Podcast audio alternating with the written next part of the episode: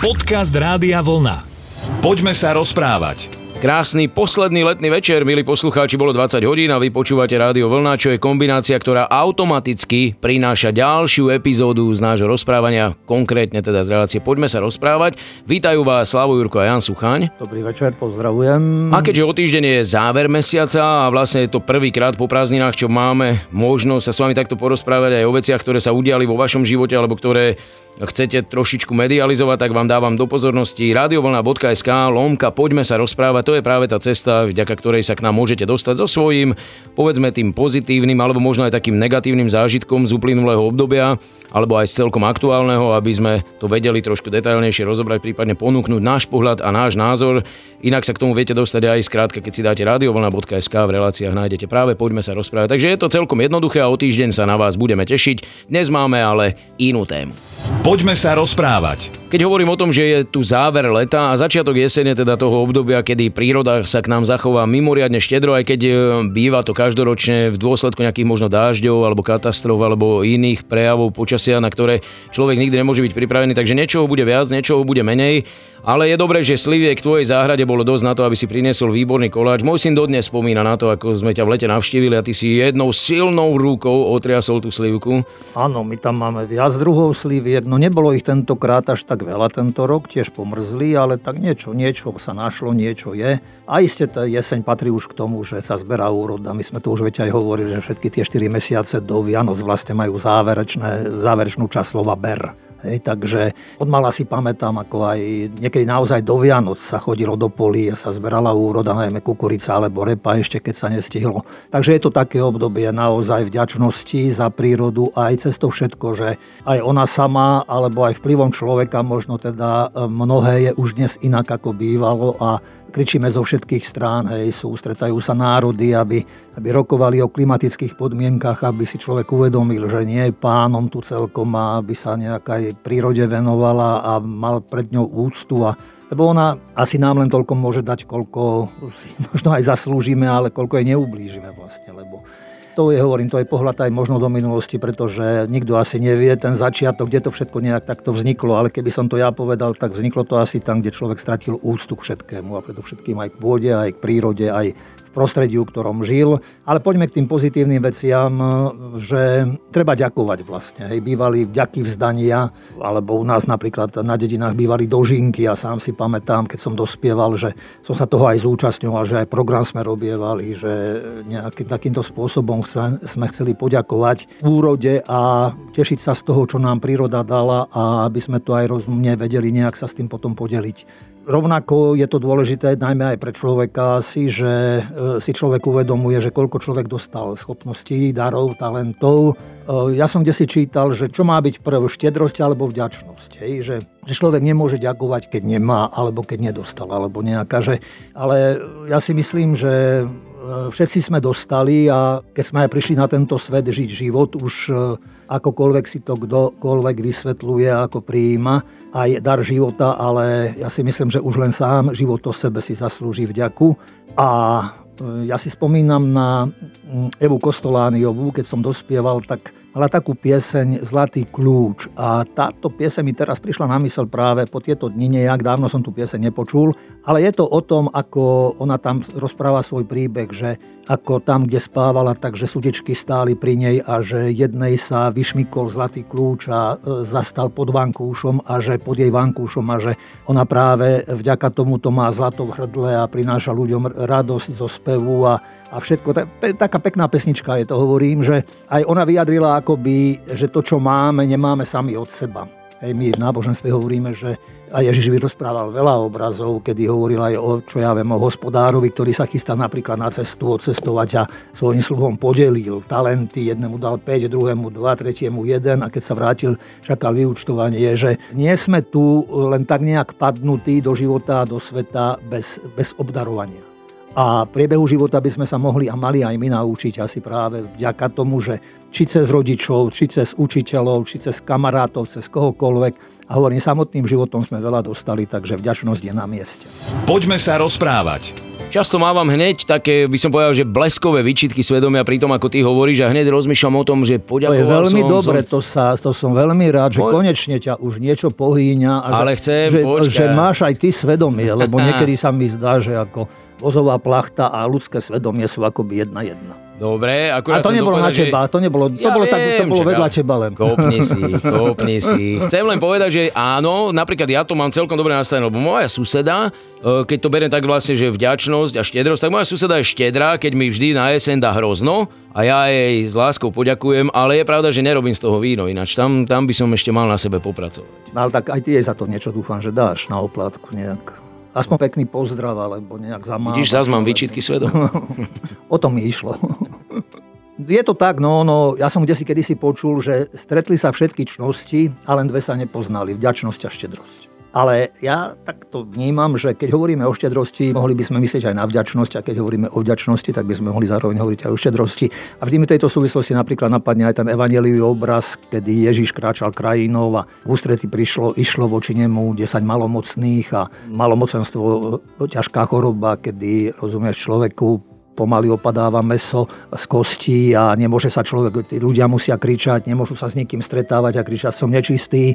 A Ježiš uzdravil týchto ľudí a povedal, že aby sa išli ukázať kňazom, pretože kňazi mali akoby kľúč k tomu, že môžu potvrdiť, že áno, títo ľudia sú očistení a môžu ísť medzi ľudí. A keď pokračovali, tak deviati pokračovali ďalej a vrátil sa len jeden a bol to Samaritán. A Ježiš sa opýtal, že a kde sú tí deviati, veď som ich uzdravil 10 a vrátil sa len jeden. Takže ono je ten, tento pomer alebo nepomer možno aj v dnešnej dobe a mnohokrát aj tých našich vzťahov, že teda, že zabudneme aj poďakovať. Ale ja by som veľmi rád poďakoval teraz. My sme už minule aj spomínali aj ten čatajský kostol, ktorý sme opravovali a som tak mm, bol nadšený a som nadšený naozaj tou štedrosťou ľudí. Od nikoho sme nepýtali, len akurát, čo sme zverejnili náš účet na e, internete, na, webo, na webovej stránke a jednoducho peniaze, keď ľudia začali vidieť, že sa niečo robí, tak začali prispievať. No a bol som úplne dojatý jedným darom a príspevkom, vysokým príspevkom jednej panej, ktorá, keď som jej, som tak nad tým rozmýšľal, lebo až som mal zimomriavky, keď som to našiel tam na tom účte, a tak som zistil teda, že kto to je, o sa jedná, a tak som jej volal a som s ňou hovoril teda, že či je to naozaj doopravdy takto, že či je to len kostol, aj keď dôležitý, dôležitá vec, ale je to predmet, je to vec, že či by nebolo treba niekde, ja neviem, do zdravotníctva niekomu pomôcť alebo nejak tak. A ona mi povedala trošku v krátkosti svoj príbeh, že prežila COVID a veľmi ťažký, aj má následky, ale teda, že verí, že sa z toho ako dostane, ale že keď bola v tom najťažšom, na hrane života a smrti, takže v tom ťažko opísať, čo všetko človek v takých chvíľach môže prežívať. A ona povedala, že keď sa dostanem z toho, tak ja peniaze dám na kostol. A stále som jej hovoril, že dobré, ale však to podielme nejak, alebo čo nie, nie, nie. Ona hovorí, že moja mama mi vravievala, že keď niekomu niečo slúbiš, na čo slúbiš, to treba splniť. A ešte mi aj povedala, že nebojte sa, keď bude treba, ja sa pozerám aj na, ich, na ľudí okolo seba a nejak tak, a kde treba, tak nebojte sa, ja som nie, nevšímala tak to chcem povedať, že veľmi pekne ďakujem aj z tohoto miesta všetkým, ktorí akýmkoľvek spôsobom prejavili svoju štedrosť, ochotu pomôcť a nejak tak, pretože aj to, čo sa vytvorilo, alebo aj, že sme dali tomu kostolu nové šaty, tak to nie je pre niekoho, len to je pre nás všetkých. Poďme sa rozprávať. Keď hovoríme o štedrosti, tak sa asi treba pristaviť trošičku aj pri človeku, ktorý naozaj je štedrý, hlavne svojimi myšlienkami. Dokonca som počul veľmi peknú charakteristiku, že každé jeho slovo je dar a ozaj si z toho uh, kvantum ľudí zobralo a to bez ohľadu na vierovýznanie alebo na nejaké nastavenie, ktoré mali reč, je samozrejme o pápežovi Františkovi, ktorý tiež bol k nám štedrý, pretože nám venoval 4 dní svojho e, času pri tej návšteve, ak by sme rátali teda aj ten deň príchodzí. Isté, ja som sa tak nejak pri tom sústredil, ale nie len pri tomto, ale vždy vlastne, pretože jeho myšlienky, jeho slova vo mňa dávno rezonujú. Od toho prvého okamihu, keď sa objavil, keď bol zvolený a keď civilne pozdravil ľudí na námestí svätého Petra, tak si hovorím, reku, tak človek, ktorý bude iste rozumieť aj dnešnému svetu a bude mať čo dať dnešnému svetu, pretože keď som sa aj teraz pri tej návšteve na ňo pozeral, pokojná, vyrovnaná tvár a vidieť na ňom, že v živote veľa prežil, a to sa odzrkadluje aj v tom obdarovávaní nás ostatných. Ja spomeniem len niektoré pasáže alebo časti, napríklad keď aj v katedrále svätého Martina sa prihováral duchovným, že tiež ich pozýval alebo pozýval nás k tomu, aby sme boli otvorení pred svetom a pre druhých, aby sme neboli ako nejaký opevnený hrad, ktorý sa vypína nad ľuďmi alebo nad mestom. Pochválil aj Bratislavský hrad, pochválil Slovensko, že je báseň, že je poézia. Tak mi napadlo, že ani je vzlom, že keby tu možno dlhšie požil, a trošku tak išiel možno do parlamentu alebo vôbec nejak, že, že by asi možno zistil, že je to aj dráma. Ale čo je predovšetkým, treba sa vrátiť k nemu a k tomu jeho posolstvu, ktoré zaznelo kdekoľvek. Pokračujem aj v tom dome potom, keď že aby sme nenapodobňovali nejak v tom, tej okázalosti svet, lebo toto nám mnohokrát aj v náboženstvách je veľmi blízke, že a keď som sa aj na ňo pozeral aj v spoločenstve tých ostatných ľudí tam, tá jeho jednoduchosť, všetko v bielom a žiadne nejaké pozlátka a, a nejaké vybíjane, ja neviem, kamienkami, dokonca možno nejaké veci alebo čosi také. A ešte si mnohokrát aj myslím, alebo som tak cítil, že ešte možno aj toto je mu trošku tak na že keby on mohol, tak by ešte iste aj iné e, obrazy ukázal, keď hovorí o chudobnej cirkvi a o skromnej cirkvi a z neho to cítiť, on, on to žije a čo ma najviac, alebo najviac, no čo ma veľmi zaujalo, tak bolo predovšetkým potom, okrem toho, že teda sa prihováral k nám, ako sa máme správať k ľuďom a že sme tu pre ľudí, že církev nie je sama pre seba, že církev tu nie je pre církev, ale církev je tu pre ľudí a že máme byť tí, ktorí máme ohlasovať, či je to niekomu vhod alebo nevhod. Keby som použil aj biblické slova a to by malo byť našim programom, že my by sme sa nemali nejak tak vytesňovať ako zo, by zo spoločnosti a hrať sa len na tom svojom piesočku, ale my by sme mali byť vo vnútri spoločnosti a zvnútra tú spoločnosť nejak tak, tak asi ako rozsievač, keď ide a rozsieva a nedbá na to, že kde to zrno padne, ale charakterizuje veľkorysosť. A hovorím, že pre mňa pápež naozaj, keď som na ňo pozeral ako taký dobrý, zlatý, obilný klas, ktorý dozrel a ktorý je plný zrna a s tým zrnom sa chce podeliť. Čo ma naozaj dojalo, mal som slzy na krajičku, keď e, mal stretnutie s predstaviteľmi židovskej komunity na Slovensku lebo som aj v tom eh, dome vlastne v podstate pokračoval, keď som bol na štúdiách a tam sa človek hýbal a videl aj tú kultúru, alebo čo by tam mohlo byť a nebolo, nezostalo, pretože doba systémy, ktoré tu boli, mnohé poničili. A hovoril o tom, že námestie, na ktorom sa nachádzame, je pre židovskú komunitu veľmi významné udržiava živú spomienku na bohatú minulosť. Počas stáročí bolo súčasťou židovskej štvrte. Hovoril o tom, že stála tam synagóga hneď vedľa korunovačnej katedrály. Hovoril, že tam sa cíti aj on ako mnohí z nich. Zobral si od Mojžiša ten biblický obraz, že si potrebuje vyzúť sandál, alebo miesto, kde sa nachádza, hovorí, že je požehnané bratstvom ľudí v mene Najvyššieho. Ale pokračovala aj ďalej, že práve tu na bolo Božie meno zneústené v šialenstve nenávisti počas druhej svetovej vojny bolo zabitých viac než 100 tisíc e, slovenských židov, Božie meno, teda jeho samotná osobná skutočnosť sa vyslovuje nadarmo, keď sa porušuje jedinečná neopakovateľná dôstojnosť človeka. Tu bolo Božie meno zneústené, lebo najhoršie rúhanie, akého sa mu môže dostať, je použiť ho na vlastné účely namiesto rešpektovania a milovania druhých. Tu pred dejinami židovského národa, poznačenými touto tragickou a neopísateľnou konfrontáciou, sa hambíme to priznať, koľkokrát bolo použité nevysloviteľné meno Najvyššieho na neopísateľné činy neludskosti, koľko utláčať nepriateľov vyhlásilo Boh je s nami, ale pritom oni s Bohom neboli. Poďme sa rozprávať. Rozprávame sa o úrode, o štedrosti, o vďačnosti. Je samozrejme z pohľadu napríklad polnohospodárov ideálne si tú úrodu vedieť tak ochrániť, aby vám neprišli kaďaké drozdy, škorce, vrabce a iná háve to povyžiera celé. Takže mi sa celkom páči, keď vidím tie obrovské jabloňové sady krásne zasieťované, to som asi videl prvýkrát v živote v Rakúsku. Uchrániť si úrodu a potom sa podeliť s takými, ktorí sú patrične vďační, to je celkom dobrá cesta. Ale myslím, že už aj u nás sa snažia farmári takýmto spôsobom nejak chrániť, ochraňovať, aj keď iste, že my sa stále mnohému musíme učiť. Ja som, keď si spomenul tam v tých vtákov, aj vrabca, ja som vždy považoval ako za menej cenného a nejaký taký tvor, ktorý nemusel by ako pre mňa byť vôbec, hej, lebo mi pripomína nejakú časť našej spoločnosti.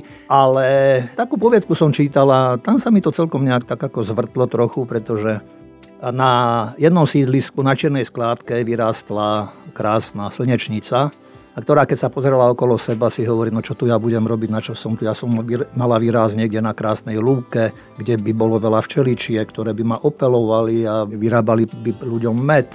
Ja som tu teraz takto opustená a čo z toho a tak. A počul tento jej pláč alebo nárek vlastne malý vrabček, ktorý sedel dolu pri jej nôžkach a hovorí, že nie, nie, nie, ty si veľmi dôležitá, ty si úžasná, ty si krásna, máš dôvod sa tešiť, aj keď je to v takomto prostredí sme a tak ju tak nejak tak povzbudzoval a posilňoval jej sebavedomie. A ona mu stále hovorí, že no ale pozri sa okolo seba, veď koľko je krásnych vecí na svete a ja som nič ani špeto neznamenám. Nie, nie, nie. Práve sa pozeral okolo seba, hovorí, áno, je na svete veľa krásnych vecí a, a aj krásnych rastlín, ale ty si najkrajšia. Takže takto sa nejak tak zbratávali s kamarát, Čili, ale o niekoľko dní vrabec neprišiel. Chýbal tejto krásnej slnečnici, ale objaví sa potom na nasledujúci deň, ale celý ubolený, krídelko si ťahá len tak za sebou a hovorí, čo sa ti stalo, priateľko môj dobrý? A on hovorí, že no čajka ma napadla a ma zranila a ja už končím, ja už nebudem žiť. Ale nie, to nemôže tak byť, to poď ku mne bližšie, ako to, to, to nemôžem dovoliť. A tak a zatriasla svojou hlávkou a semiačka, ktoré už boli zrelé, tak vypadli a padli pred vrabčeka a hovorí, najed sa, aby si vyzdravel. A naozaj vrabček zobal, zobal, zobal a o niekoľko dní bol zdravý. No ale potom nastala zmena, zasa potom on našiel slnečnicu, už sa blížila jeseň a už sa zozimievalo pomaly a našiel už on zas jedno ráno slnečnicu takú opustenú, už zvednutú, a hovorí, prosím ťa, čo sa tebe stalo? A ona hovorí, že vieš čo, no ja keď som sem prišla, tak som e, si položila otázku, že na čo som na svete, že som zbytočná, že to nemá zmysel, že čo tu ja vlastne robím. A ja som vlastne za to obdobie, čo som s teba spoznala a čo sme sa spolu tu takto rozprávali a som ti pomohla vlastne, keď si bol ranený, tak ja som šťastná, že som sa tu narodila a že som ti mohla pomôcť a, a že e, vidím, že ten môj život nebol zbytočný. A pokračovala a hovorí, vieš čo, dobre sa napapaj ešte, ale nechaj z týchto semiačok, aby možno aj na budúci rok tu nejaké vyrástli a možno tu budú krásne lány, slnečníc a možno aj veľa tvojich kamarátov, bratov a sestier tu budú mať hostinu. Takže ospravedlňujem sa vrabcom, ale inému nikomu nič viac.